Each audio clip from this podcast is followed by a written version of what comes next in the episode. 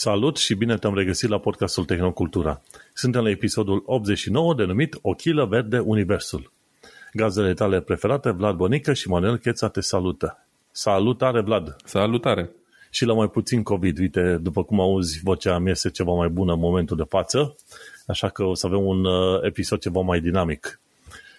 Mă bucur, mă bucur să aud asta. Eu încă sunt uh, safe și sper să rămân așa. Sper și eu. Subiectele de astăzi vor fi mașini cu microtransacții, iOS 16, James Webb face istorie și Amazon Prime Day. Pe toate platformele unde asculti podcastul, dragi ascultător, nu uita să ne dai un like, share și, bineînțeles, un review ca să ne ajute și să ajungă podcastul ăsta la cât mai mulți oameni. Chiar am primit un comentariu de curând pe Reddit, ci că podcastul ăsta e underrated. Păi, dacă vreți să fie rated, atunci faceți un rating, nu? Absolut, Așa dați că... un share, dați un rating, ajutați-ne să ajungem la cât mai multă lume. Uh, lumea podcasturilor și emisiunilor în general de tech în online în România e destul de slab reprezentată și, nu, poate n-ar strica să afle mai multă lume de ce facem noi aici. Exact, cât mai mulți oameni, cu atât mai bine, pentru că vorba aia, gândește-te, nu avem extraordinar de mulți ascultători și pe YouTube sau pe, pe Podbean, așa că fiecare like share o să conteze extraordinar de mult pentru noi. Nu sunt mulți, dar sunt fideli și uh, ne apreciază munca și asta doar uh, ne poate doar bucura. Exact, mulțumim fain și de e mail sugestii pe care le mai primim. Și așa, cu ce te lauzi în ultima săptămână din punct de vedere al tehnologiei? Mă, nu știu, am dezastru pe birou, am multe chestii tehnologice aici Uh, mă pregătesc să plec în curând în, uh, în România. Tot vine să zic în concediu, dar de fapt nu e concediu, că să fie un work from home și asta înseamnă că trebuie să-mi adun toate, uh, toate porcăriile pe aici, tot ce trebuie să iau cu mine, mm-hmm. de mhm. la laptop la un milion de cabluri, la încărcătoare și așa mai departe. Trebuie să mă asigur că nu uit nimic legat de, de muncă, adică laptopul, încărcătorul lui, Uh, vreau să-mi iau aparatul foto cu film, vreau să-mi iau, uh, evident trebuie să-mi iau laptopul meu personal, cabluri, uh, toate nebunile astea. Și între timp mă ocup și cu configurarea la chestia asta mică. Îți arăție pe ecran. E un Apple Watch. Am primit cadou de ziua mea de la frumoasa mea soție un Apple Watch, că vine ziua mea imediat. La mulți ani. Mulțumesc. Și chiar cu puțin timp înainte să ne apucăm noi de înregistrat a venit curierul L-am uh, pus aici la încărcat și nu. Sunt uh, destul de entuziasmat. Am mai povestit despre aventurile mele neplăcute cu Fitbit. Cumva mi s-a cam luat de el și pe ăla trebuie să-l iau cu mine în România, apropo, și să-l, uh, să încerc să-l duc la, nu știu, la reparat, la ceva, pentru că are o grămadă de probleme și dacă nu se repară, nu știu, să-mi vreau banii înapoi, că nu se încarcă, nu funcționează cum trebuie, în fine, o porcărie. Da, și cam asta, o săptămână plină, ce să zic, am uh, făcut inspecția tehnică periodică la mașină sau uh, aici, nu, evident, TUV, cum, cum mi se zice, a trecut cu brio, deci mașina e în stare brici încă 2 ani și așa mai departe. Cam, ne, ne uh, folosit-o în 2 ani, ca să zic așa. Măi, să știi că am folosit-o. De, un, de câteva luni încoace nu prea o folosesc, dar cât am stat în Baden-Württemberg și lucram la Porsche, aveam măcar o dată la două zile o navetă de vreo 120 de kilometri pe zi. Am făcut de când o am, sunt 2 ani de când am mașina, am luat-o la 35.000 de kilometri și acum am aproape 70.000. Deci am făcut ceva kilometri în 2 ani de zile. Dar într-adevăr, de când uh, mi-am schimbat jobul, adică de vreo două luni, sărăcuța stă mai mult uh, parcată, dar din fericire stă în garaj, uh, e uscat, nu plouă, nu e frig și atunci e ok, e în regulă mașina. Da, deci um, o săptămână destul de tumultoasă pentru mine. Ei, uite, și în cazul meu a fost relativ tumultoasă pentru că am vrut să văd cum este orașul ăsta din uh, Matrix Awakens. Știi că a fost demo-ul ăla cu Unreal 5, cu Matrix Awakens, un demo de joc, și cu orașul ăla uh-huh. care era super, e super mișto așa. Ei bine, n-am reușit să pun mâna pe joc în sine, ca să, pe acel demo de joc, dar, uh, în schimb, uh, am reușit să descarc și să mă plimb puțin prin uh, orașul ăla, acel oraș de demo din Matrix Awakens. Ok. Și, dar fiindcă n-am folosit motorul Unreal, știi că, în mod normal, ca să vezi orașul respectiv, fie trebuie să instalezi jocul și nu mai poți în momentul de față. Era un joc demo pe uh-huh. care îl puteai instala la un moment dat. Fie trebuie să instalezi Unreal și să deschizi un proiect și acolo, în proiectul ăla, să importi orașul ăsta ca să, ca să poți să-l previzualizezi cumva. Și a făcut cineva un executabil cu orașul respectiv și m-am plimbat prin el. Ideea este că, dat fiindcă acel executabil uh, e făcut așa puțin cam pe fugă, normal că nu este foarte optimizat și, și la mine, cu 32 de giga de RAM, cu procesor Intel i7 generația 8, cu ce mai avem acolo, cu SSD și cu RTX 3080, la nativ 2K și cu tot felul de detalii aproape la maxim, abia se mișca. Mm, Efectiv, okay. abia se mișca. Dar, din puținul în care se mișca, când te duceai către mașini, persoane, clădiri, bănci și tot felul de lucruri, detaliile sunt extraordinar de multe, ca să zic așa. Tot orașul ăla este foarte bine detaliat. Când te duci din loc în loc acolo să vezi cum este grafica făcută și, într-adevăr, nu sunt niște sprite-uri, niște imagini, niște poze a unor, ce știu, desene pe clădire undeva, nu. În, în orașul respectiv poți să și zbori. Uh-huh. Apeși pe X, pac, ai început să zbori și te duci cu Q și E, cobori și te urci și te duceai sus, te poți duce sus la o clădire unde vezi că are un, un desen din ăla floral și vezi că are fiecare, fiecare mică chestie, cam, chiar și de un centimetru adâncime, este într-adevăr creată acolo. Este acolo creată cu adâncimea ei, cu umbrele pe care le poate lăsa la un centimetru. Uh-huh. Și detaliile sunt extraordinare. Într-adevăr, dacă ai o mașină care să să-ți mașină însemnând computer, da? computer care poate să ruleze jocul ăla foarte fain, la 2K, jocul, acel demo oraș, e extraordinar. M-am plimbat puțin și, și mașinile, într-adevăr, sunt foarte interesant construite. Bineînțeles, este variantă de demo, deci sunt tot felul de chestiuni micuțe care pot fi enervante dacă ai cumpărat jocul propriu-zis, dar detaliile sunt extraordinare și mai ales când te plimbi, la un moment dat ai soarele undeva aproape de orizont și luminează foarte bine în toate obiectele din jurul tău la persoane, când te duci la oameni, o să vezi că oamenii au fețe cât se poate de umane și sunt uh, generate procedural, conform algoritmilor uh, ăstora de la Unreal. Și se mm-hmm. vede clar că, într-adevăr, ce au lăudat acolo cu Unreal este foarte bine uh, prezentat în acel oraș. Mie mi-a plăcut foarte mult. M-am plimbat și prin zbor, și cu mașina, și pe jos, așa, în mers sau chiar în fugă. Și mi-a creat o impresie extraordinar de bună. Gândește-te ce înseamnă să ai chestia aia într-un joc și care, bineînțeles, să fie optimizat. În mod normal, după ce ți downloadezi acel uh, oraș, poți să te duci într-un fișier numit Game User Settings.ini. Un fișier text în care poți să schimbi anumite setări. Și am, am jucat și cu setările respective, și cu rezoluția, și ce vrei tu pe acolo, ca să reușesc să mă oprim mai repede prin, uh, prin orașul respectiv și într-adevăr am reușit să zbor așa cu viteza lui Superman, de la clădire la clădire, poți să accelerezi, adică poți să zbor cu anumite viteze, știi? Păi și există vreun uh, deadline pentru, adică vreun termen pentru când o să iasă jocul în sine? Că nu știu detalii nu există, el. nu există joc. Deci a, asta adică doar fost, demo. A nu. fost doar un demo, nu un joc real. Deci Matrix Awakens a fost doar un demo prezentat la un moment dat ca oamenii să vadă ce poate Unreal 5. Unreal da. Engine Am crezut că o să Atât. fie parte și dintr-un joc. Nu, Așa deși arăta impresia. foarte mișto și probabil pe viitor o fi, dar este efectiv un demo. Dacă te baci pe site-ul celor de la Unreal Engine, Engine și vezi filmul de prezentare pe YouTube, Ala l-am văzut, da. Keanu Reeves, cu ce vrei tu, da. spune clar, băi, ăsta este un demo, mă, și bine realizat. Fețele oamenilor uh, sunt foarte expresive și bine conturate, ce vrei tu pe acolo. Și mi-a plăcut, m-am plimbat, m-am dus și deasupra apei, pe clădiri de jur împrejur, pe acolo, m-am dus deasupra clădirilor. Efectiv, m-am dus pe, pe locurile cele mai întunecate, cele mai ascunse, să văd detaliile efectiv acolo. Uh-huh. Într-adevăr, o mulțime de lucruri sunt repetitive, dar nu, la un oraș atât de mare, ce n-ar fi repetitiv, știi? Da. Și mi-a plăcut. Detaliile sunt într-adevăr super mișto. În mod normal, știi, când ai uh, tot felul de obiecte, când te apropii de ele o să vezi că sunt cam plate așa, știi, nu, nu au adâncime. Pe când în, uh, la ăsta, aproape orice fel de obiect îl verifici, când te apropii de el se vede că are într-adevăr o anumită adâncime. E construit acolo un obiect 3D în toată regula, oricât el de mic pe acolo. Și mi-a plăcut de modul în care sunt construite băncile pe anumite locuri, scaune, copaci, ce vrei tu pe acolo. Știi, și străzile, într-adevăr, e, e o grafică next level, ca să zic așa. La un moment dat îi, uh, îi, îi arătam partenerei câteva imagini pe acolo din uh, locuință, din locuință, pardon, din uh, acel oraș demo și am zis, ok, ce zici, este film sau este joc? N-a putut să facă diferența. Zice, mă, în mod sigur este filmată chestia asta.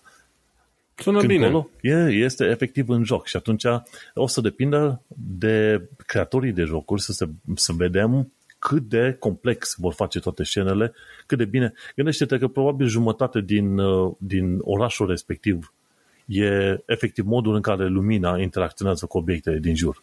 Uh-huh. și probabil alți 30% detaliile efectiv și 20% alte chestii. Ce are o chestie interesantă Unreal Engine este și faptul că îți generează un sunet procedural.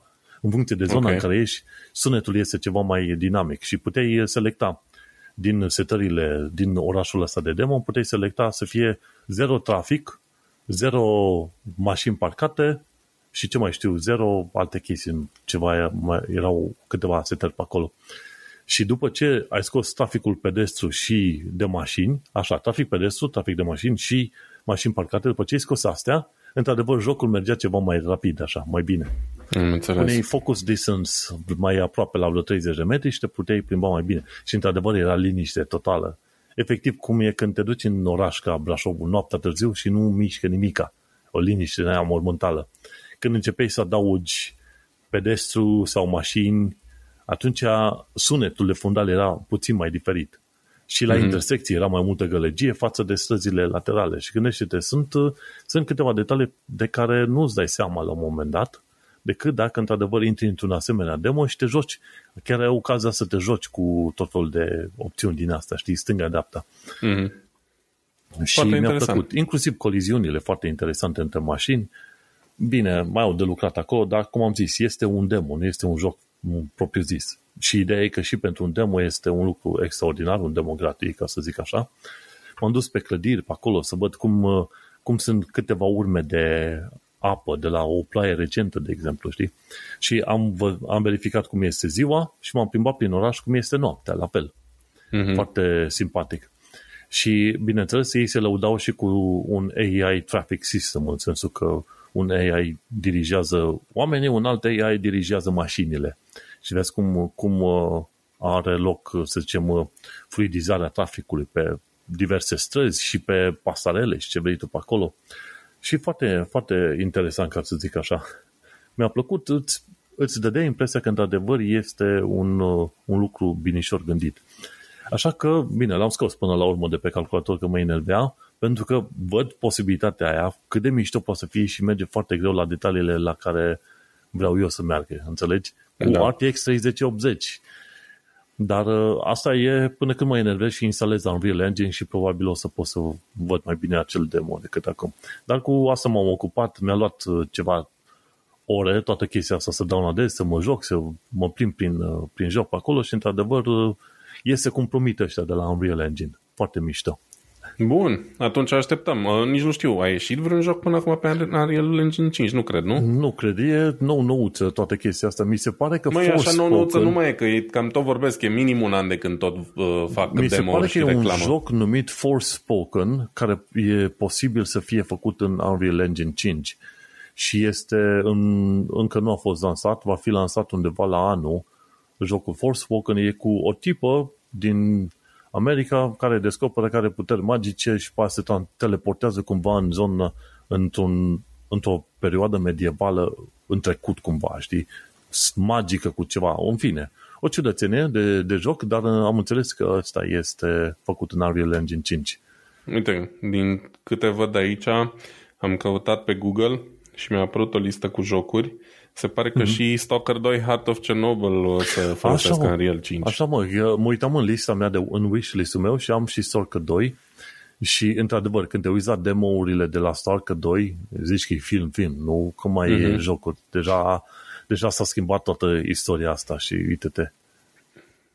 Efectiv, este foarte interesant cum arată. Da, Bun, așa că va fine. veni foarte curând am pus un link chiar la final, la știri pe scurt, Matrix Awakens City Demo. E un link către Reddit, de unde poți să vezi mai multe chestiuni, inclusiv cum să setezi, adică să te bagi în acel fișier INI ca să schimbi niște lucruri gen Global Illumination, dacă vrei să scapi la un moment dat și de blur, care un blur foarte puternic pe acolo, și ce mai puteai schimba? Mă uitam acolo, știi? Uh, distanța la care poți să vezi, resolution quality, uh-huh. acolo dacă dai de la 100% la 75%, atunci mai scade din detaliile imaginii și într-adevăr îți merge puțin mai repede, știi? În fine, Am înțeles. Foarte fain, mi-a plăcut, interesant și cum e, știi cum e. Am testat eu Matrix Awaken City demo ca să nu trebuiască să faci treaba asta. Foarte bine, de asta te apreciem. Mersi, fain. Următorul lucru, cred că intrăm la știrile tale, nu? Da, hai să intrăm la știrile mele. Um, din The Verge, bine, e o, iarăși o chestie pe care am citit-o pe mai multe site-uri, uh, inclusiv de, dedicate pentru automobil.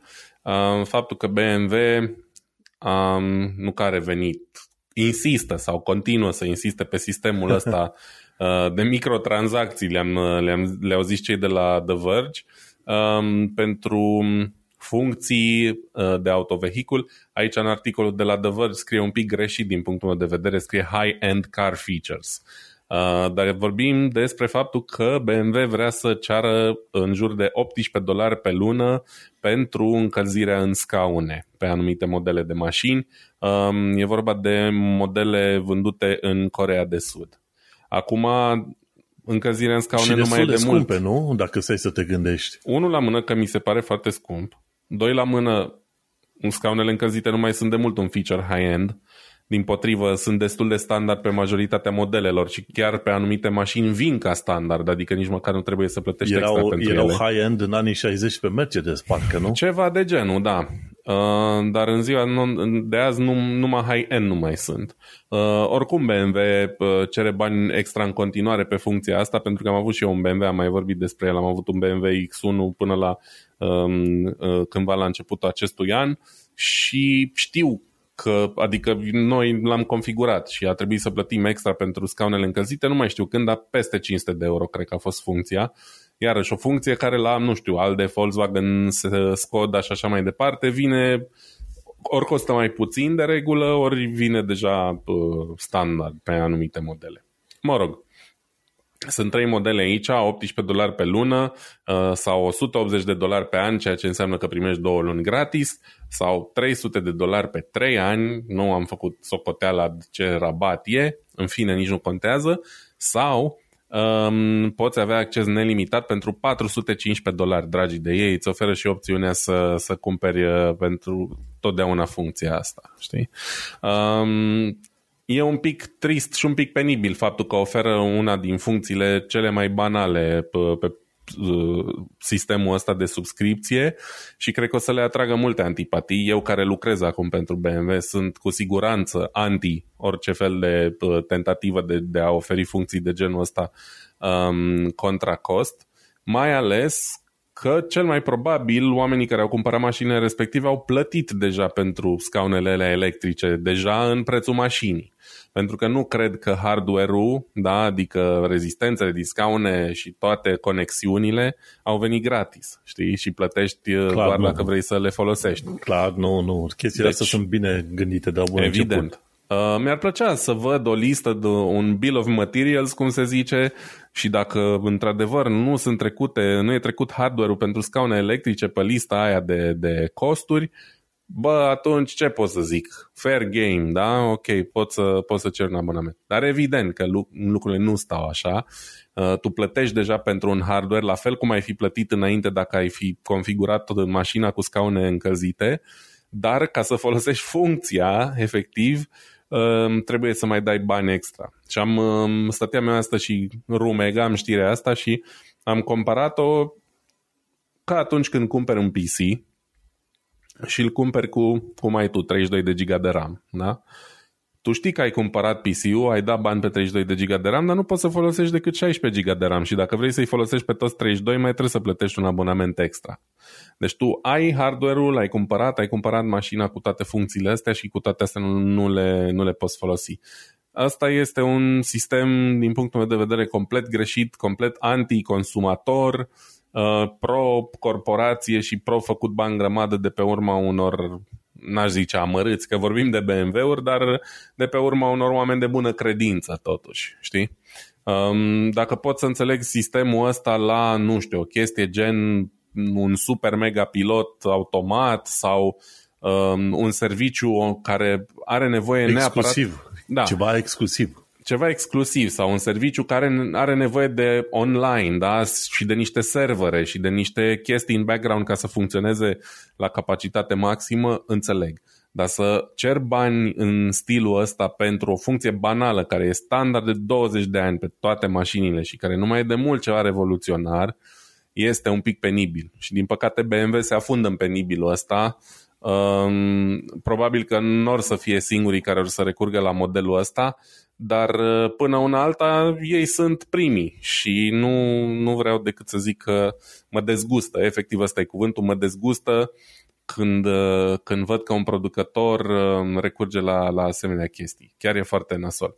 Um, evident, eu lucrez pentru BMW, dar nu chiar la BMW, nu chiar la BMW. BMW și nu le fac eu, cum să zic, calculele astea de, da. de aplicații de plată și nu știu ce și atunci nu mă interesează și o să spun că e o chestie care nu mi se pare deloc ok. Da. Urmăream un filmuleț recent de la Louis Rothman, recent însemnând acum o oră, da?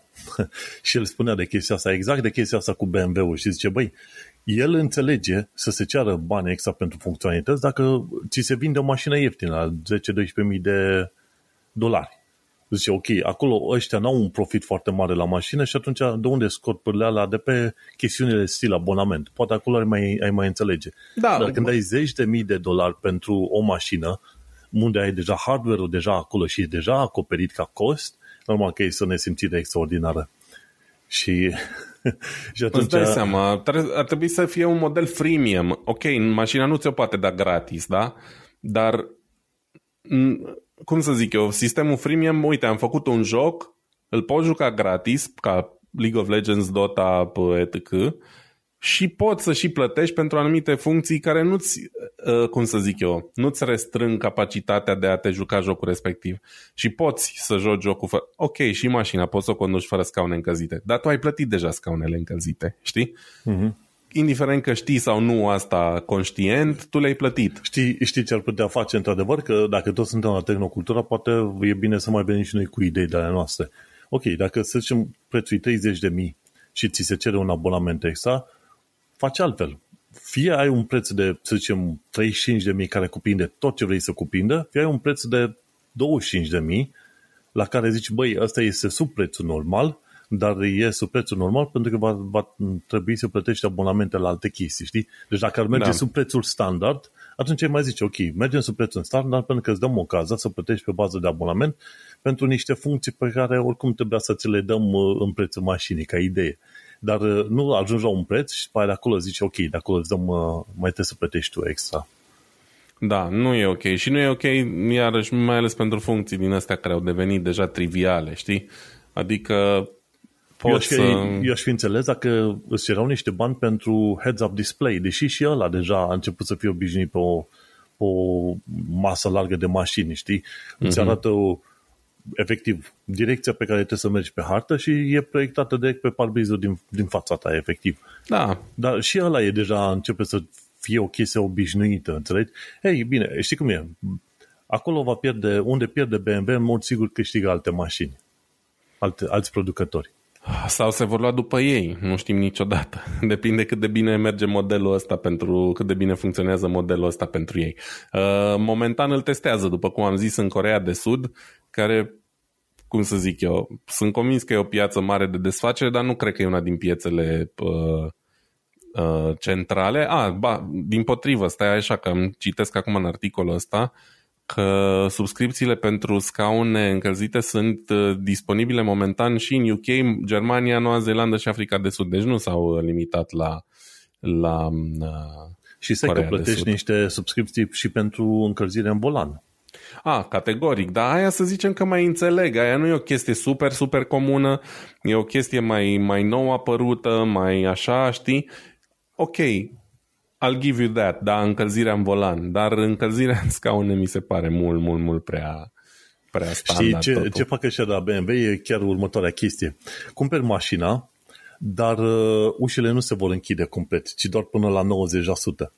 E, să sperăm totuși și că plătești, nu se va ajunge chiar și acolo. Și tu efectiv plătești pentru restul de 10% să se închide complet, să nu te bate vântul când mergi cu mașina. Deci efectiv, deci ar trebui o campanie din asta în care se spune, uite, BMW îți dă un produs prost, intenționat prost, să te facă să plătești după aia ca să-l aducă la nivelul potrivit. De ce da, nu? nu, nu se va ajunge chiar acolo niciodată, dar e un precedent neplăcut oricum. No, ce să zic. Se pot, se pot face mai bine lucrurile astea, știi? Și... O, o altă reclamă, BMW-ul cu trei roți. Dacă mai vrei și a patra roată, plătești un abonament extra. Da. E, uh, da. Din nou, sperăm că nu o să se ajungă chiar acolo, dar uh, în continuare sunt de părere că se poate face mult mai bine chestia asta și că e un pic, uh, cum să zic eu, un pic cam cheap din partea lor să profite de, de asemenea funcții, știi? Mai ales că eu am un respect pentru BMW, îmi place să fac ce fac și așa mai departe și știu că există și alte moduri de a face, de a face lucrurile decât asta. Dar da. ei au dificultăți cu banii? De ce fac treaba asta? Doar experimentează nu. să vadă și ei care e problema? Da, clar, nu au, nu au niciun fel de dificultăți cu banii. BMW cred că e una din cele mai bine vândute mărci din lume în continuare. Au o piață uriașă de desfacere și în Europa, în Statele Unite mai ales, vând extrem de mult, probabil și în Asia. Uh, nu, nu e vorba de probleme cu banii. E vorba doar de a testa piața și a vedea cum cum uh, funcționează sau dacă sunt bani de făcut prin sistemul ăsta, știi? Um, acum nu știu, nu știu cum se va pune problema din partea clienților BMW, știi? Dacă se va ajunge la o discuție sau la un scandal de genul cum a fost cu Electronic Arts când au umplut uh, care, la Star Wars Battlefront sau care joc de microtransacții sau mai știu eu cine Nici a făcut. nu mai știi care, pe, pentru că pe toate le, le infectează în halul ăsta. Da, rând pe rând. Nu cred totuși că se va ajunge sau că clienții, potențialii clienți ar, ar lua atitudine în stilul ăsta, dar cumva, cum să zic eu, ar trebui să nu meargă, știi, treaba asta. Um, nu e un sistem ok. Oam- Sistemul da, ăsta cu subscripții se... nu se poate aplica chiar oriunde din punctul meu de vedere, știi? Da, au văzut ăștia că au picat oamenii în, în plasă la alte servicii și au zis hai să le aplicăm și ne poate ne iese de o, de o bere în plus de ceva, știi? Dar gândește-te că există și costuri cu chestia asta, că tu dacă vrei să-ți plătești un abonament, plătești, trebuie să-ți faci un cont online la BMW, nu? Plătești la BMW da. și atunci BMW, sediu, adică serverele BMW, trebuie să comunice cu mașina ta ca să-ți activeze funcția aia, aia idiotă. se întâmplă oricum în ultimii ani, adică e aproape inevitabil, știi? Mașinile noi, nou construite sunt conectate în aceeași măsură în care ești tu conectat la internet. Știi? Deci, da, da, pe, pe ce rețea? Că se folosesc de rețeaua ta de Wi-Fi sau cum? Cum se conectează la serverul lor? Păi sunt mai multe modalități. Uh, uite, funcționalitățile astea de remote software update la, pentru care lucrez eu, uh, există posibilitatea de a te conecta prin rețeaua celulară, evident, dacă îi acorzi permisiune, că nu, aia nu e peste tot uh, ieftină sau la, la ordinea zilei. Uh, se poate conecta pe Wi-Fi-ul de acasă, dacă ai un, o conexiune Wi-Fi în garaj sau aproape de garaj sau nu știu ce, știi? Deci uh, există variante știi? De cele mai multe ori îi permiți să-ți folosească conexiunea uh, telefonului, conexiunea celulară a telefonului, uh-huh. știi? Deci cam, cam asta e toată treaba. Dacă nu merge conexiunea de internet, tu deși ai plătit la ei, n-ai un cald acolo. Nu, nu, că nu, nu cred că trebuie să fii permanent conectat. Adică cred că odată ce ai activat funcția, e activă și dacă nu te mai conectezi nu știu cât vreme la internet, știi? Um, dar n-are un DRM din ăsta online sau nu știu cum să-i zic.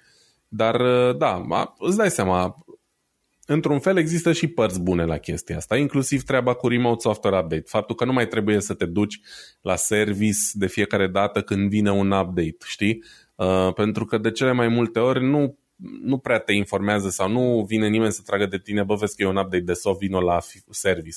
Sau și dacă ar trage de tine, e inconvenient să te duci până acolo, să stai, n-ai știe câte ore durează și așa mai departe. Așa, BMW are o țintă din asta de 20 de minute la, la update, ceva de genul ăsta, și îl poți face acasă, nu știu, când mașina stă degeaba în parcare sau în garaj, știi? Ceea ce e foarte ok și cumva ai tot timpul softul la zi. Um, dar Na, sunt părți bune și părți mai puțin bune, ca în orice. Da, băi, sunt alte chestii de discutat. De exemplu, dacă vinzi mașina la altcineva, acel altcineva, până la, la urmă și el la rândul lui trebuie să-și facă cont online la BMW. Probabil, da. Să plătească, să se facă cumva transferul, că tu nu mai faci transferul mașinii prin acte în țara în care ești, mai trebuie să faci cât să anunți și la BMW. Băi, vezi că e altcineva, că altfel ajungi să plătești tu pentru scaunul cald al alt, altuia. Păi nu, tu în momentul în care vinzi mașina renunți la toate abonamentele pe care le ai, iar cel care bă, cumpără mașina ulterior e dator să-și activeze funcțiile pe care și le dorește. Mă gândesc că așa funcționează, știi? Și mm-hmm. când vinzi un PlayStation, chiar dacă tu ai cumpărat o mie de jocuri în PlayStation Store, nu-l vinzi cu contul, nu? O să vinzi consola și cine, ia consol, cine ia consola își face propriul cont, își cumpără jocurile și așa mai departe. Deci, din punctul ăsta de vedere, e destul de limpede, să zicem. Întreb așa, întreb pentru un prieten, nu că aș cumpăra eu un BMW vreodată în viața asta, știi? Da, mă, sunt faine, eu am avut doar vechi, ok, X1 nu era vechi, era nou, dar nu era ultimul răcnet, dar uh, mie mi-a plăcut. Iarăși am mult respect pentru BMW, pentru ce au însemnat în istorie și ce au făcut în istorie, mai ales în motorsport um, și nu numai. Dar, uh, nu, sunt și lucruri care se pot face mai bine decât drumul ăsta pe care o, îl urmează ei momentan. Ok, hai să trecem atunci la lucruri care într-adevăr s-au făcut bine și de care s-au bucurat o mulțime de oameni. Cred că sute de milioane de oameni au văzut chestia asta. James Webb Space Telescope. Cred că ai auzit de toate știrile astea, de la A la Z, de ieri până pe astăzi. Bineînțeles, da. Și că astăzi, teoretic, erau vorba să fie furnizate cât primele câteva imagini de la NASA, ceea ce s-a și întâmplat, dar uh, președinția americană a vrut să sară puțin rândul și atunci au prezentat uh, ieri o primă imagine de la James Webb uh, Space Telescope. Și efectiv, James Webb Space Telescope este succesorul lui Hubble Telescope. Și este plasat în punctul Lagrange L2, la, uh, puncte, punctele astea Lagrange sunt puncte în care, să zicem, gravitația Pământului egalează gravitația Soarelui. Și sunt asemenea puncte între oricare două obiecte în câmp, un câmp gravitațional. Există, mi se pare, 1, 2, 3, 4, 5 asemenea puncte Lagrange. Știți, sunt 5 asemenea puncte în care dacă plasezi un obiect, îți trebuie un consum minim de energie ca să menții obiectul în punctul respectiv, înțelegi? Da. Și punctul Lagrange 1 este între Pământ și Soare, și punctul Lagrange 2 este după Pământ. Vine Soarele, Pământul și după aia Lagrange 2 și acolo în Lagrange 2 este efectiv în afara orbitei terestre, este James Webb uh, Space Telescope la cam un milion de kilometri distanță. Și un milion de kilometri înseamnă 100 de raze ale planetei, 100 de diametre ale planetei Pământ. Ei, și acolo e un loc destul de brăcuros, bunicel, numai fain pregătit pentru James Webb Telescope să facă, să zicem, uh, astronomie în uh, spectrul infraroșu. Și acum întrebarea e de ce face astronomie în spectrul infraroșu când poți să faci astronomie în spectrul normal, vizibil, adică de la roșu la lungime de undă mai mare până la albastru lungime de undă mai, mai micuță. Și asta e din cauza faptului că Universul se extinde efectiv. Și cred că ai auzit la fizică treaba asta cu conservarea energiei. Ci că da. energia se conservă. Da. Ei, la nivel de univers, chestia asta nu se mai aplică. La nivel de univers, datorită expansiei universului, energia nu se mai conservă.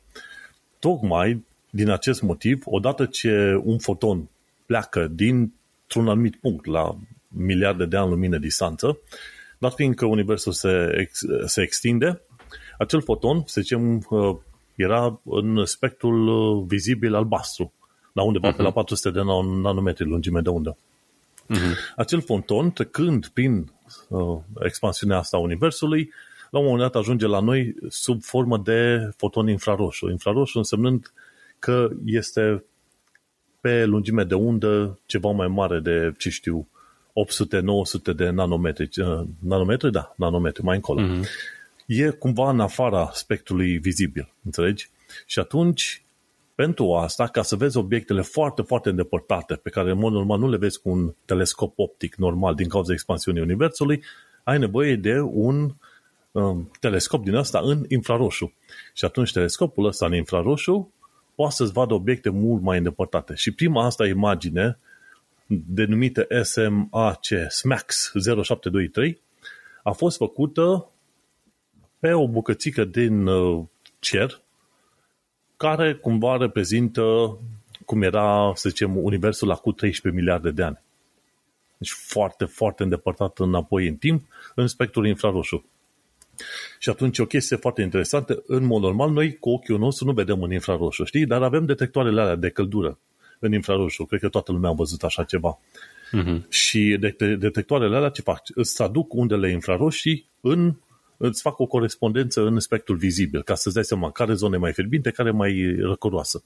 Cu același sistem și James Webb Test, uh, Space Telescope are algoritmi, preia informația care vine în, în uh, spectrul infraroșu și face o conversie în spectrul luminos.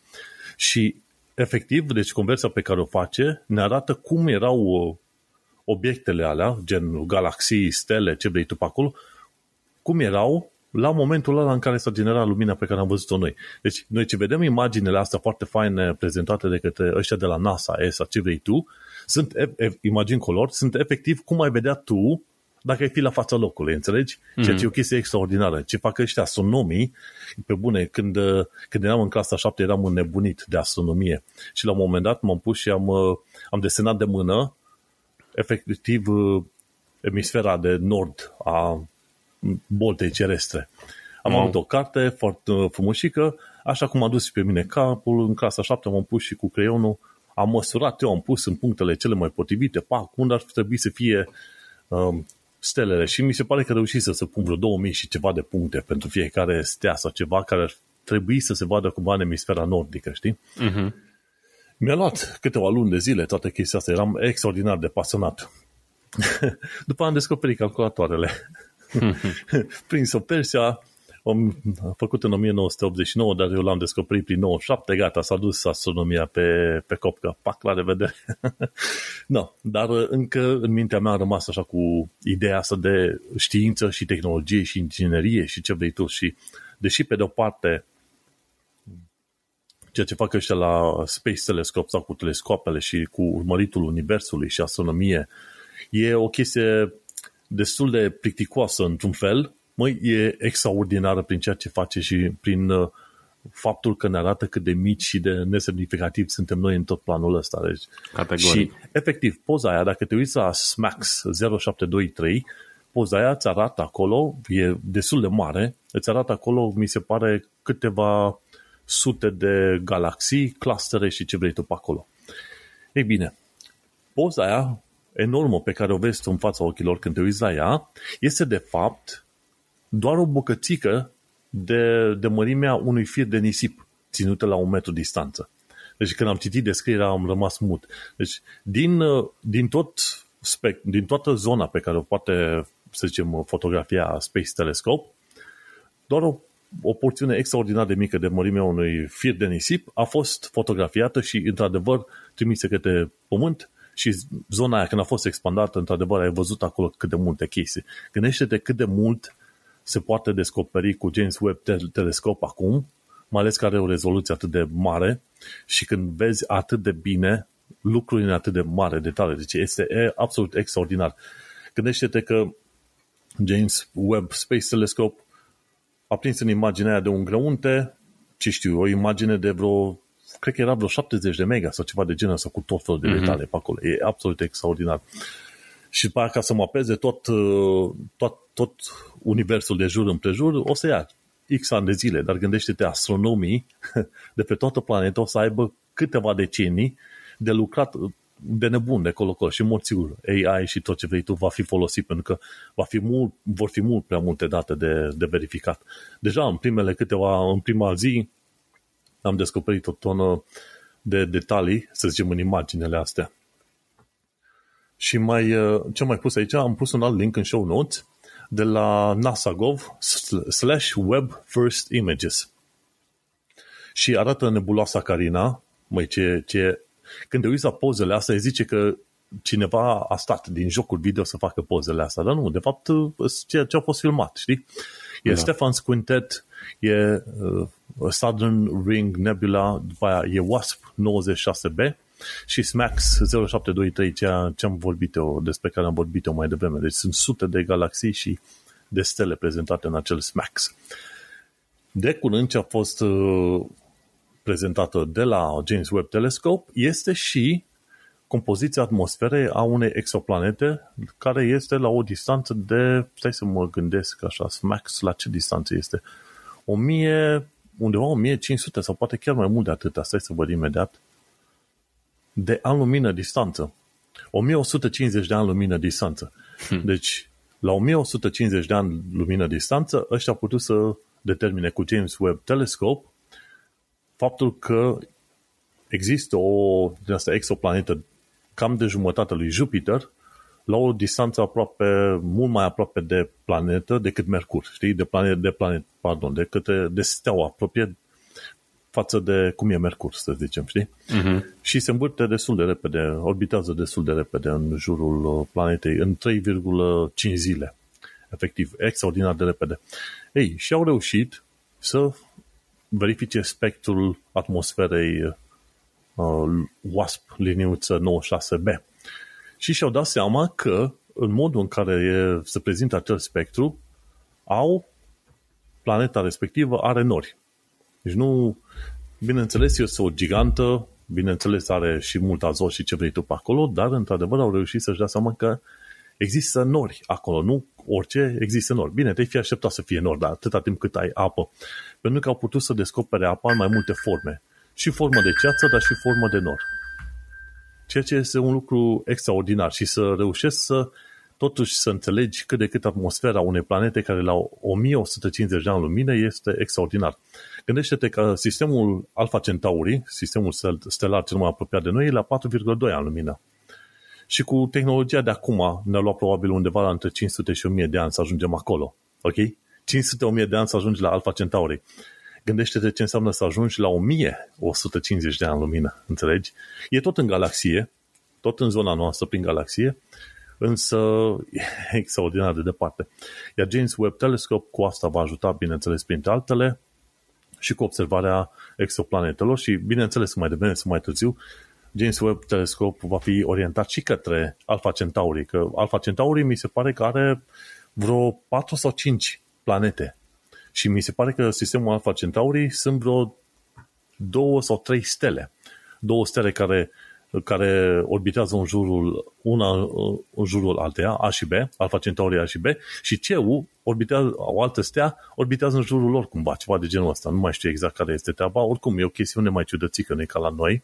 Noi pare să, că suntem într-un, uh, într-un curs mai normal al stelelor Universului ăsta, știi?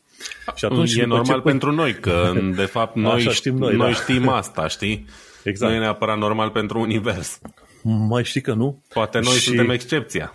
Sau una da. din ele. Una dintre ele. Și atunci abia aștept să văd ce o să se întâmple când vor orienta puțin tel uh, James Webb Telescope către Alpha Centauri și o să reverifice toate exoplanetele. Cred că atunci o să primim mult mai multe detalii. Uh-huh. Oricum, e, e super tare. Tot ce, ce au de oamenii de făcut este să caute NASA James Webb Telescope First Images și găsești, este extraordinar ce, să, ce au reușit să facă. Și din nou, cum am zis, uh, WASP-96b e doar una din 5.000 de exoplanete din Calea Lactee. 5.000 de exoplanete confirmate. Bineînțeles, mm-hmm. există milioane, dar nu le-am descoperit noi pe toate. No. În fine, asta era, era micul meu rant, dar micul meu rant pozitiv despre James Webb Teles- Space Telescope este extraordinar ce pot să facă cu acel telescop spațial. Și de ce în continuare avem nevoie de telescop, uh, telescope în spațiu. Și abia aștept să văd când vor face primul telescop pe lună. Pe lună au spus că vor, uh, vor vrea să organizeze, să facă un telescop extraordinar de mare, iar oglinda principală să fie, de fapt, din Mercur.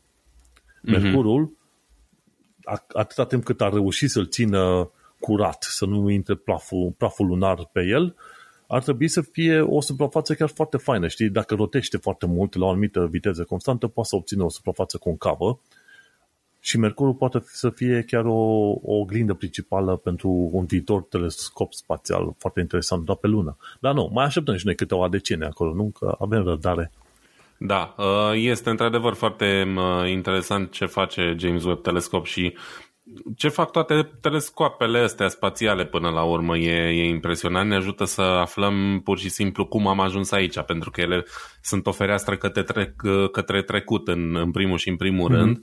Um, într-adevăr, Uh, două chestii am de zis. În primul rând, dacă ați auzit niște piuituri mai devreme, îmi cer scuze, am apăsat pe un buton aiurea pe ceas, pe nou meu Apple Watch și era butonul care îmi face telefonul să urle ca să-l găsesc. Dar n-aveam de unde să știu asta, deci îmi cer scuze. Și doi la mână vorbeai de telescop pe lună și de praful lunar și acum încercam să mă uit la mine în istoricul uh, de YouTube pentru că chiar recent am văzut un clip pe tema asta, nu mai știu dacă ai dat tu share sau n- efectiv nu mai știu de unde l-am văzut. Real Engineering, nu? Exact, e, așa e, e cel de la Real Engineering în care arată um, problema prafului lunar și Uite, mm-hmm. e o chestie pe care eu nu știam și pe care e la am... știri pe scurt, e pus la știri pe da? scurt aici. Da. Perfect, da. atunci o să, vorbim, o să vorbești tu mai încolo. Dar uh, e, e foarte interesant și o chestie pe care nu o aveam în, uh, în vedere referitor la, la lună. Dar uh, până ajungem acolo, hai să mergem mai departe cu a doua știre a mea Um, foarte pe scurt, um, MKBHD, celebru youtuber, a lansat un, uh, un clip zilele trecute de vreo 10 minute. Cum îi zice? Marquez Brownlee? Marquez Brownlee îl cheamă pe el. Așa, e, e greu câteodată să pronunți numele ăsta. Da. Um, ideea e că a făcut uh, un fel de preview pentru iOS 16 care urmează să fie lansat uh, în toamna asta cândva și care vine cu niște îmbunătățiri, dintre care unele mm, extrem de interesante, cel puțin uh, no, pentru utilizatorii de, de iPhone, adică na, pentru ei e destinat până la urmă și m-am gândit să vorbesc un pic despre asta pentru că după cum am mai am văzut în statistici, am mai vorbit, avem extrem de mulți utilizatori de uh, iOS și de iPhone care ne ascultă uh, la podcast. Um, evident, vă sfătuiesc să vedeți clipul lui pentru mai multe detalii. Eu aici o să spicuiesc așa chestiile care mi s-au părut mie cele mai interesante. Uh, Um, e vorba în primul rând de iMessage, care e aplicația de mesagerie proprietară a celor de la Apple și care e un fel de uh, WhatsApp, uh, Telegram și așa mai departe nativ um, și care va permite editarea și ștergerea unui mesaj trimis timp de 15 minute. Deci până acum nu aveai opțiunea, era ca un SMS, trimiteai mesajul și era dus, că practic iMessage funcționează uh, implicit în aplicația de SMS. Acum ai opțiunea dacă ai trimis un mesaj și îți dai seama ulterior că l-ai, uh, l-ai greșit sau dacă chiar vrei să-l ștergi, uh, poți să faci chestia asta timp de 15 minute după, după ce ai trimis mesajul. Um, funcția asta e implementată de multă vreme în Telegram, care e cam cel mai avansat din punctul meu de vedere dintre toate aplicațiile astea. A preluat-o și WhatsApp de ceva timp și așa mai departe și acum Uh, va face și iMessage chestia asta. La noi în, în Europa nu prea e folosit iMessage, dar în Statele Unite e cam principal un mijloc de texting în continuare. Uh, acolo Apple are și un aproape un monopol, uh, aproape toată lumea are Apple, are iPhone. Apoi, ceea ce e probabil cea mai mișto funcție de pe iOS 16 și vă invit să vedeți clipul lui Marchez ca să vedeți exact despre ce e vorba, pentru că în cuvinte nu pot exprima uh, suficient de bine. Ideea e că să zicem că ai o poză cu tine sau cu un prieten sau cu cățelul, da? pe care ai făcut-o ori cu telefonul, cu iPhone-ul, ori cu o cameră, nici nu contează. Dar o ai pe telefon. Dacă ți-a apăsat pe cățel două secunde, um, sistemul de operare și algoritmii ăștia de artific- uh, inteligență artificială știu că tu vrei să decupezi cățelul din poza respectivă. Și efectiv ții două secunde apăsat pe el, pe urmă poți să-l tragi în altă aplicație, de exemplu în iMessage și să trimiți doar cățelul decupat. Poți să-l adaugi la altă poză, să faci un colaj, să editezi, să nu știu ce, ceea ce e foarte mișto și arată cât de bine funcționează și cât de precisie. Și nu vorbim doar de ființe, da? Ai o poză cu mașina ta și vrei să-ți faci un sticker pentru Telegram sau pentru Discord. Ții pe mașina din poză, îți decupează conturul mașinii, practic elimină background-ul pur și simplu și poți după aia să folosești doar elementul ăla decupat din poză pentru ce scop vrei tu. Ce e mișto la asta e că pur și simplu e foarte simplu de folosit, da? Asta e o chestie care în Photoshop se poate face poate de 10 ani, dar nu e deloc ușor de făcut, știi?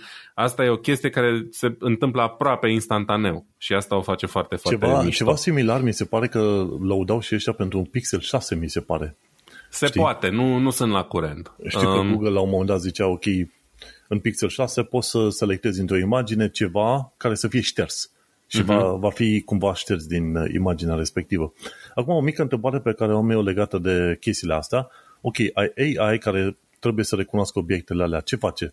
Când tu apeși pe imagine, se conectează la serverul Apple sau telefonul în sine are modelele de antrenament de AI în el deja și acolo face treaba asta, știi? La cât de repede pare să funcționeze, nu cred că e nevoie de, de conexiune la internet, adică mm. e, e pur și simplu instant. Deci algoritmii cel mai probabil sunt uh, parte din, din softul instalat uh-huh. deja pe telefon. Da, algoritm ca algoritm, da, aia ca să meargă trebuie să ai la rândul lor și modelele de training, mi se pare. Că de-aia mă gândesc că update-ul ăsta de iOS 16, cred că a băgat ceva sute de mega extra. Numai e pentru chestiile posibil. de AI. E foarte posibil, urmează să vedem. Uh, nu vorbește Marchez dacă, dacă ai nevoie de conexiune la internet sau nu, sau nu mai mi-aduc aminte, dar nu cred că s-a pus problema așa. Dar uh, eu sunt de părere că la cât de rapid uh, funcționează, nu, nu trebuie conectat la internet. E foarte mișto funcția și să vedem cum, cum se va putea folosi. Una din um, utilizările pe care le-a găsit el se leagă cumva de altă, altă îmbunătățire sau altă noutate în iOS 16 și anume faptul că um, lock screen-ul, ecranul ăsta de blocare, va fi mult, mult mai customizabil, știi? Până acum e cunoscut de mulți ani, arată cam așa, e mhm. standard la iOS, nu prea poți să, să faci mare lucru cu el. Ei bine, acum o să poți să adaugi anumite widgeturi, um, o să poți să modifici fonturile ceasului, modul în care e afișat ceasul și cu funcția asta de, de decupare vei putea să faci și niște wallpaper-uri interesante, așa aproape în relief, să zic, știi, cu un, cu un uh, aspect interesant tridimensional, știi? Um, e fain, sunt curios cum, cum va fi și uh, ce fel de, de poze vom, uh, vom putea face cu chestia asta. Um, apoi um, niște îmbunătățiri la aplicația de vreme care, uh, care arată mai detaliat vremea pe ore și așa mai departe, mă rog, pentru cine e interesat de chestia asta. Uh, Face ID, care va funcționa și în modul landscape, dintr-un motiv sau altul nu funcționează decât în momentul în care țineai telefonul normal, vertical, nu și când îl întorceai în mod uh, peisaj. Acum um, funcționează. Cred că are de-a face cu modul în care era funcționa și LiDAR-ul, nu? Că pe bază de LiDAR se făcea scanarea feței, că trebuia să facă o scanare în adâncime. Da, da, dar până la urmă, indiferent că ții telefonul așa sau așa, senzorul ăla ar, ar trebui să știe, da? Că cred că era o chestie de siguranță ca nu cumva din greșeală să deblochezi telefonul ținut de altcineva, mă rog, cine știe. Mm. Uh, Altă îmbunătățire, care e o chestie super banală, iarăși pe Android de ani de zile, e tastatura haptică, adică care clică e în momentul în care scrii pe ea. Um, iPhone nu, fol- nu oferă funcția asta, deci când scrii pe iPhone, n-ai uh, senzația că apeși niște butoane. Știi? Pe telefoanele cu Android e foarte veche chestia, bâze, clică e tăcă când tastezi. Um, în sfârșit s-au gândit și ăștia de la Apple să, să bage funcția. E o funcție cerută destul de mult. Pe mine mă ajută. Eu uh, pe, pe iPhone folosesc tastatura de la um, de la Google Chrome care are o funcție sau avea, nu nici nu mai știu că acum văd că e dezactivată, dar mi se părea că adaugă lag și am, cred că am dezactivat-o eu. În fine, dar ideea e că va fi, va fi o chestie standard în telefon. Um, altă chestie foarte, foarte interesantă și foarte faină este posibilitatea de a folosi camerele principale ale telefonului pe post de webcam pentru un laptop uh, uh, MacBook sau pentru un uh, iMac sau orice alt computer uh, de la Cum Apple. ai făcut o perioadă bună, nu? Cum am făcut eu o perioadă bună, am folosit telefonul ăsta pe post de webcam cu o aplicație third party, doar că era foarte prost totul și calitate și așa mai departe. Dar acum, practic, vei putea folosi nativ integrat cu uh, sistemul de operare chestia asta ceea ce va permite o calitate extrem de bună. Da? Mac-ul ăsta pe care l-am eu e de acum 2 ani, calitatea webcam-ului e ok, e decentă, mai ales pentru ce avem noi aici. Dar gândește-te ce poți face cu senzorii ăștia din telefon care sunt senzaționali, știi? Uh, pe parte de, de procesare imagine. Și ce va fi și mai mișto pentru modelele care au cameră wide angle, în momentul în care îl folosești, îl prinzi aici deasupra laptopului, de exemplu, într-un suport, și eu am trei camere pe ăsta, că e Pro, da? Și alea care nu sunt Pro au două în general, una normală și una wide angle, da? Îl pui aici și în fața laptopului sau computerului, da, pui uh, fix așa, telefonul pe, culcat sau un, vrei să prezinți ceva pe masă, tabletop. Și folosindu-se de camera asta wide angle și de un algoritm, îți va da un, un, un view top-down asupra ceea ce ai tu pe masă, știi? Dacă vrei să prezinți cuiva la cameră. Și mi se pare extrem de fain și interesant și în demo pe care îl arată um, Marcheza acolo chiar, chiar e, se vede suficient de bine, chiar mult mai bine decât ai aștepta chestia asta. Și uh, e iarăși o modalitate de a integra uh, device-urile Apple în, în, în ecosistemul lor care poate fi extrem de util, știi, și e, e o chestie mișto. Mi-a plăcut uh, modul în care au gândit uh, softul din punctul ăsta de vedere. Exact, înseamnă să, să te gândești, să creezi niște algoritmi și să gândești niște metode prin software ca să genereze ceva care pare într-adevăr că tu ai avea camera de fapt deasupra mesei și da. deși, deși nu este, doar în lateral, așa, știi? Da, e foarte fain și chiar se poate dovedi foarte, foarte utilă chestia asta în uh, anumite prezentări și așa mai departe, știi?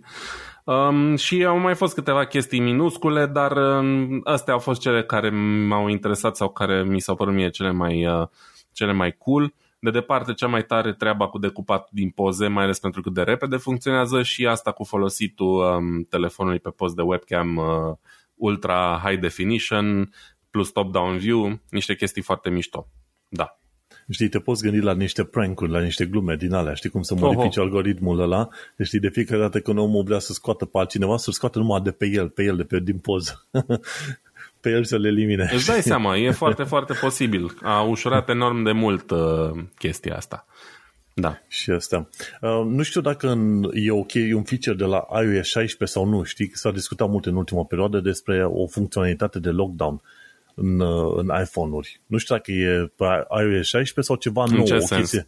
Lockdown, adică o, o opțiune nouă în iOS care o să-i salveze pe anumiți oameni, gen uh, jurnaliști, activiști, ce vrei tu, să nu fie urmăriți, știi? Ah. Adică se, se blochează multe funcționalități din alea, știi? Deci dacă mm, nu, nu s-a, s-a vorbit, vorbit despre în iOS 16, înseamnă că e o chestie legată generală de securitate care probabil va fi lansată de curând, știi? Da, Chiar s-a discutat în perioada asta.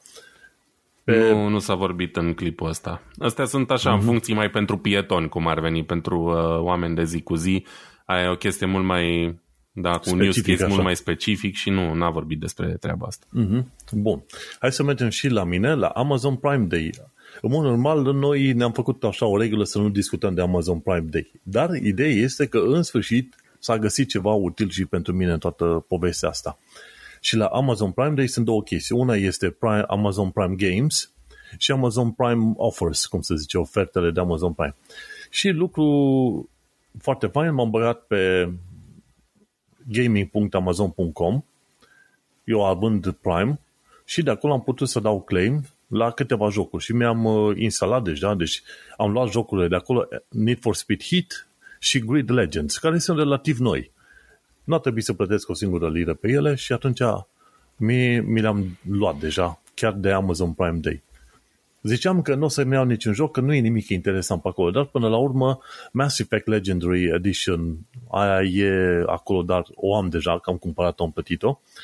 Dar, în schimb, NFS Hit și Grid Legends nu le aveam și eram cumva, să zicem, interesat să văd despre ce este vorba. Și merge chiar destul de ușor. Odată ce ai uh, Amazon Prime, te duci pe gaming, cum îi zice frate, tot, tot include, da, e gaming.amazon.com pe Prime Games, dai click pe butonul Claim și dacă vrei să iei Net for Speed Heat, de exemplu, trebuie să te conectezi cu contul tău de Origin. Ori eu în calculator am vreo 9 sau 10 să zicem uh, instalere din asta, 9 sau 10 clienți din ăștia de gaming. Am Epic, am Bethesda, am Good Old Games, versiunea GOG Galaxy, am Ubisoft, Uplay Launcher, am uh, Game Launcher, știi? Am origin am Steam, am Rockstar, cred că vreo nouă și mai e și încă unul, cum îi zicem ăla, ăla? E Battle.net. Deci am vreo nouă chestii din astea și atunci mie mi-a fost destul de ușor. Am dat claim, am conect, m-am conectat repede cu contul meu de la Origin și după ce m-am con- conectat cu contul de la Origin, mi-au apărut jocurile astea două în uh, contul meu de Origin și le-am instalat deja. Și cred că o săptămână asta ce urmează o să mă joc puțin și în Grid Legends și în Need for Speed Heat să văd despre ce este vorba. până la urmă s-a găsit și ceva pentru mine de Amazon Prime Day. În sfârșit, în sfârșit, după ani și ani de zile de când noi discutăm că nu era nimic interesant de Amazon Prime Day. Și da, schimb, nu e un lucru rău. Efectiv, da. Și în schimb am găsit și oferte cât de cât interesante la SSD-uri pe pcgamer.com și au spus acolo Best Amazon Prime Day, bla bla, ce vrei tu pe acolo. Într-adevăr, marea majoritate a ofertelor sunt pentru SUA și am verificat și eu pentru mine, pentru UK se aplică unele dintre ele, știi? Dar uh, se câștigă destul de binișor, efectiv uh, economisiri de 50, 90, 70 până la 100 și ceva de, asta cum îi zice, de dolari pe fiecare SSD, că la aia mă, mă interesa pe mine. Eu am acum un SSD de 1 tera, e bunicel, cred că e de la Western Digital, dar nu este la fel de fain și de mișto ca Samsung. Înainte aveam Samsung 970 Pro Evo și el era rapid și chiar se simțea când puneai și sistemul și jocurile și ce vrei tu. Western Digital este puțin mai, mai slăbuț așa, dar la vremea respectivă doar ăla mi-am permis să mi-l cumpăr, știi? Dar uite, acum este un Samsung 980 e și de un tera, de exemplu, și dacă mă uit la oferta pentru UK, e 114 lire, ceea ce este un preț relativ bunicel așa. La 114 lire, bine, e destul de mult pentru o piață din, de România, dar pentru UK hm, pare, pare destul de bun și prețul a scăzut uh, chiar, chiar, cum îi zice, a scăzut cu 20% în ultima lună. Am, am o extensie numită Honey, nu știu dacă o folosești și tu. Um, am l-am mai avut instalat, dar l-am dezinstalat de ceva vreme pentru că pentru mine pur și simplu n-a funcționat niciodată. Extensia asta chiar mi arată acum un grafic al prețului pentru produsul ăsta de la Samsung. E Samsung 980 SSD, îi zice Uh, cum îi zice, MZ, liniuță V8, V1, T0B slash AM. În fine, Samsung 980 de 1 tera. Și extensia Hanei îmi spune că a, căzut, a scăzut prețul cu 20% în ultima lună, ceea ce este chiar binișor.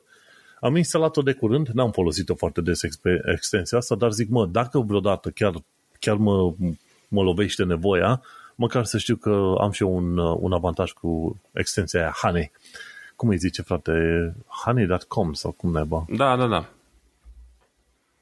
Nu știu cu ce ocazie am instalat-o de curând, dar în fine, mai contează. Ideea este că o am pe aici.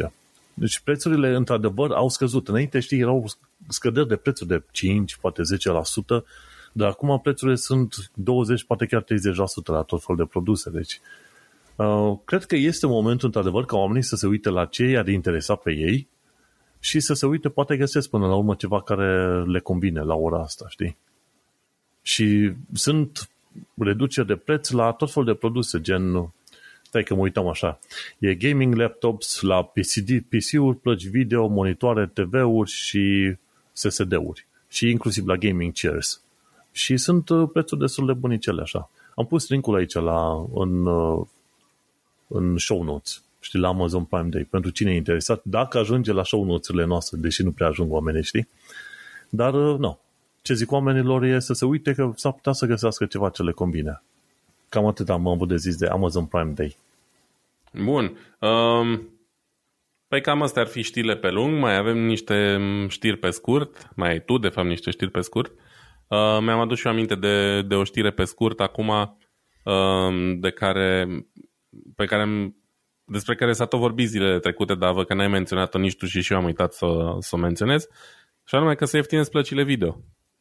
Au început să fie la prețuri normale sau mai normale în anumite zone, uh, ba chiar ăștia de prin Statele Unite zic că în anumite locuri sunt chiar mai ieftine decât MSRP-ul ăla, decât prețul recomandat de producător.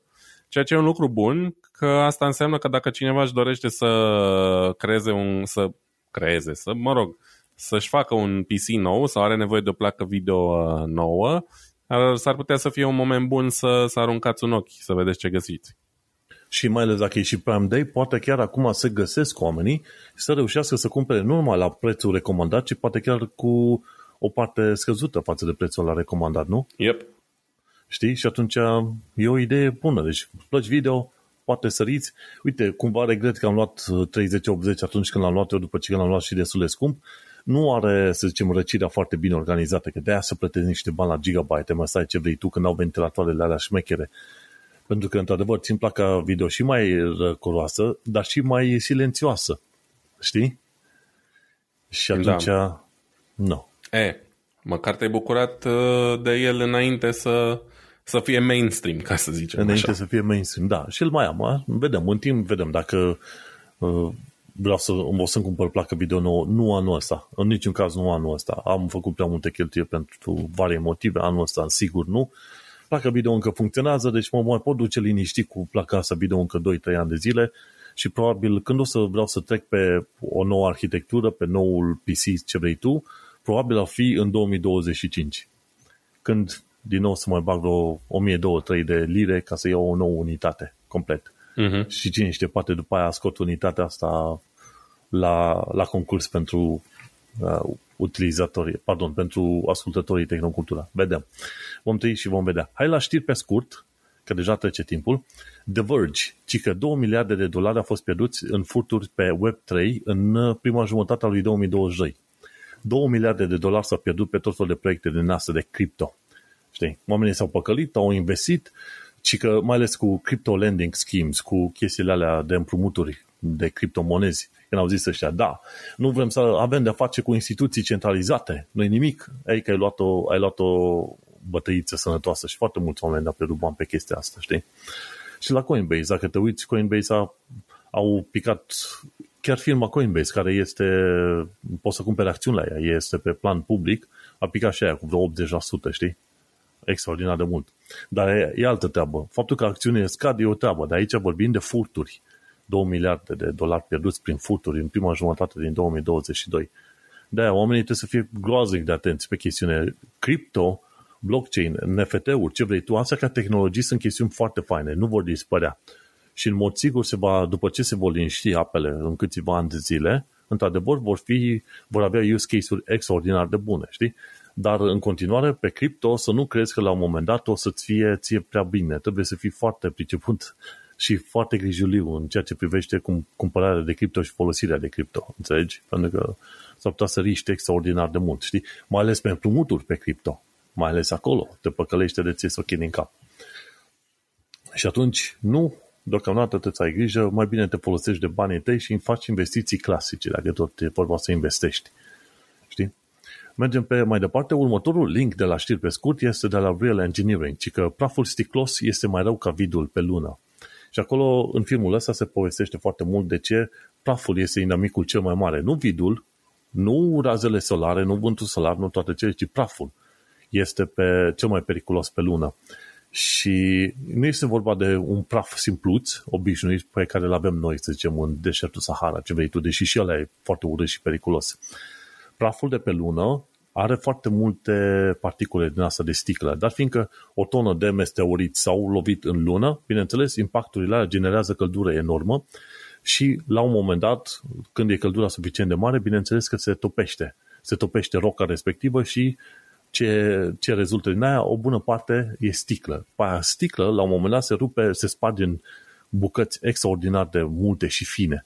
Și atunci, știi cum e, dacă ai lucrat vreodată în, în construcții, în acoperiș, cum am lucrat eu în vremea liceului, vata aia de sticlă intră oriunde și te taie în modul în care nici nu te așteptai. Deci mai ales când ești transpirat și lucrezi într-un acoperiș, să dai vata de sticlă deoparte, să o muți și spică praful ăla de sticlă pe spatele tău, ăla ești. Nici cu apă nu se duce chestia aia, înțelegi? e dureros. Și atunci gândește-te ce înseamnă ceva în genul vate de sticlă cu praf foarte fin pe lună. Ei, chestiile alea distrug tot felul de aparate, de la mașini, detectoare, costume ale astronauților, ce vrei tu pe acolo. Și atunci au zis, dacă vrei să supraviețuiești pe lună, prima oară trebuie să-ți dai seama cum reușești să rezolvi problema cu praful ăsta sticlos de pe lună. Și au reușit să ajungă la ideea că, de fapt, praful este atras electrostatic, de cum se întâmplă și în casele obișnuite, electrostatic de către obiectele din jur. Și atunci, viitoarele costume din asta de uh, activități extravehiculare, extra lunare, ce vrei tu pe acolo, vor cuprinde tot felul de firicele din asta de nanocarbon, prin, uh, prin care va trece un mic curent electric, știi? Se va face o diferență de, de voltaj și va fi un voltaj acolo și chestia asta va respinge efectiv praful ăsta lunar. Îți dai seama că va trebui să îți meargă bateria la costum, altfel fără curent electric acolo, cine știe. Sau poate, pe viitor, vor reuși să genereze alternativ așa curent în, în costumul respectiv prin mișcările oamenilor, nu știi. Dar ideea e că soluția la, la problema asta mare cu praful ăsta sticlos este într-adevăr un fel, de, un fel de rețea de fire din astea nanoscopice care să genereze o tensiune acolo, să respingă praful ăsta. Foarte interesantă chestia oricum. Da. Și următoarea chestie, Neil.fun Absurd Trolley Problems este un site de distracții, dacă vrei și n-ai, n-ai ce face timp de vreo 5-10 minute, pe site-ul respectiv, uh, cred că ai auzit de trolley problem, nu? Dacă ai ocazia să alegi da. între a omorâ mai mulți oameni, adică nu, tu tu poți să, tu deții controlul asupra unei manete. Poți să faci ca trenul să meargă pe o cale ferată sau pe cealaltă, știi? Dacă lasă să meargă tot înainte, mor 5 oameni. Dar dacă dirigezi trenul pe altă cale ferată, mor mai puțini oameni sau se întâmplă altceva, știi? Uh-huh. Și atunci site-ul ăsta ce face? Ia chestia, ia conceptul ăsta și îl duce la extrem, cu tot fel de chestii, cu tot fel de îmbărligături. Și am văzut că eu sunt undeva sub medie la, la răspunsurile pe care le dau. De e distractiv așa, 50 minute dacă ai chef, te, la un moment dat te pune să alegi, ok, uh, fie lași să moară 5 clone de-a tale, de-a ta, fie mo- lasă să mor tu. Și normal că am lăsat să omoare clonele, doar nu eu. Eu sunt originalul, prietene. Știi? Și așa că cine are chef de distracție să se ducă pe nielneal.fun Absolut Trolley Problems. E foarte interesantă. M-a, m-a distrat chestia aia, știi, câteva minute. Pull the lever. Omor, omor un singur om. știi? Eu am, puțin, am fost puțin cam contra majorității. Întotdeauna am ales total ceva, știi, pe acolo. Dar oricum, Cine are chef de ceva distracție, de ce nu? Să meargă pe site-ul ăla. Și o ultimă știre pe scurt, avem Matrix Awakens City Demo. E un link către pagina de Reddit și acolo ai uh, chiar în primul, uh, cum îi zice, chiar în primul coment e un link către un fișier din asta mare de vreo, ce știu, 2-5 giga, unde e tot folderul pentru Matrix Awakens City demo e arhivat, știi? Uh-huh. Și de acolo îl downloadezi, aștepți un timp și după care urme, urmezi niște pași și poți să joci, uh, poți să te plimbi în acel demo. Pentru cum a fost construit, să știi că este destul de bunicel și într-adevăr e, e extraordinar nivelul de detaliu din jocul respectiv și abia aștept să ajungem să jucăm și noi jocurile astea obișnuite. Dar dovadă, uite, Fallout 4 am putut să joc și a fost super mișto și n-am avut de grafice extraordinare. Știi când am jucat DLC-urile alea din nou, da. de curând, Nuka World și Far, Far Harbor. Deci nu să be grafică extraordinară, dar dacă ai, de ce nu, știi? um, eu sunt de părere că um, grafica extraordinară trebuie să fie susținută și de o poveste cel puțin decentă, altfel nu contează. Cel puțin pentru mine. Știi, uh, eu pot să mă joc cu drag și jocuri mai vechi sau cu o grafică care nu e ultimul răcnet atâta timp cât povestea e engaging și e ceva interesant acolo. Da, exact. Deci, se poate. Așa că, uite că am ajuns la final de episod. Ai ceva shameless plugs, Vlad? Uh, nu, n-am niciun shameless plug, uh, doar că în următoarele două săptămâni o să fiu plecat în țară și nu o să am acces la tehnica de înregistrare. Uh, deci uh, nu o să particip la podcast. Nu știu, Manu, dacă o să faci tu singur sau nu, n-am căzut încă de acord, dar mm-hmm. eu revin peste vreo 3 săptămâni, ceva de genul. Cool, foarte bine, have fun în concediu pe acolo. Nu-i concediu, dar mulțumesc oricum, mă duc să muncesc e, și eu tot, tot concediu zic, deși nu e. Așa, așa, așa zis concediu, da. Da. În cazul meu, mă găsești pe manuelcheța.com, unde am podcastul Un Român în Londra, unde vorbesc de chestiuni legate de experiența mea în UK, ce am descoperit, ce am făcut, cum, cum am văzut eu viața și cum văd în continuare viața în Londra și comparații cu dintre UK și România și așa mai departe. Un fel de jurnal de călătorie, dacă vrei să spui ceva de genul ăsta. Și cam atât. Uite că am ajuns la final de episod 89, denumit Ochilă Verde Universul. Ochilă, bineînțeles, e un nod către uh, personajul respectiv din Harapalp care vedea totul. Ochil al nostru este James Webb Telescope, Space Telescope. Uh, nu știu dacă o să rămână porecla asta, dar cred că o să folosesc în continuare o chilă. Sună bine, sună bine. Da. E mai și simplu decât James Webb Space Telescope. J, yeah, JWST, JWST, da, mai bine zicem o chilă și știm noi între noi despre ce este vorba. Bun, și am vorbit astăzi despre mașini cu microtransacții, iOS 16, o chilă face istorie și, bineînțeles, Amazon Prime Day. Vlad Bănică și Manuel Cheța te salută. Pa, pa! Numai bine!